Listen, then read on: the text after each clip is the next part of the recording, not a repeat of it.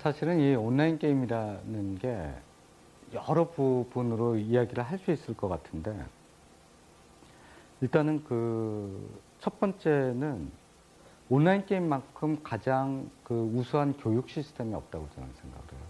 굉장히 웃긴 얘기인데 그 온라인 게임에 들어가 있으면은 그 정말로 세상을 많이 보게 되고 그 인간의 history 저는 역사책을 굉장히 좋아하거든요.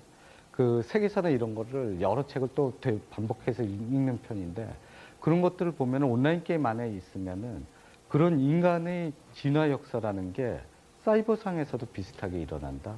그리고 거기에 있는 체험이나 그런 것들이 어떻게 보면은 우리가 사회에 나가서 여러 가지 그 일을 당하게 될 텐데 거기에 관한 미리 간접 경험으로 산 이건 교육의 장이야 뭐 이런 것들. 난 또 공학도니까 그 좀 자유롭게 얘기를 하다 보면은 그 확실히 그 요새 얘기하는 카오스나 프랙탈 쪽이라는 게 그 너무나도 위대한 이론이구나.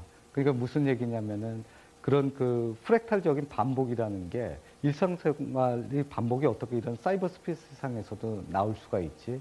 뭐 이런 거 같은 것들이라든지. 그리고 그 방금 지적한 부분은 그 온라인 게임 같은 경우에는 내가 안 하면 다른 사람이 성장하기 때문에 경쟁 같은 것들이 유도가 돼서 딴 쪽은 굉장히 relax한 형태로 PC나 콘솔 게임은 즐길 수 있는 레저라고 생각할 수 있는데 온라인 게임 같은 경우에는 그 레저를 넘어서서 자신이 거기에 대해서 노동에 가까운 노력을 해야지만 결과를 얻을 수 있는 그런 면에 있어서 그 문제가 아니냐라는 얘기를 그 하셨잖아요. 그리고 그 부분은 저도 동감을 하기 때문에 그 부분에 관한 고민을 굉장히 요새 많이 하고 있어요.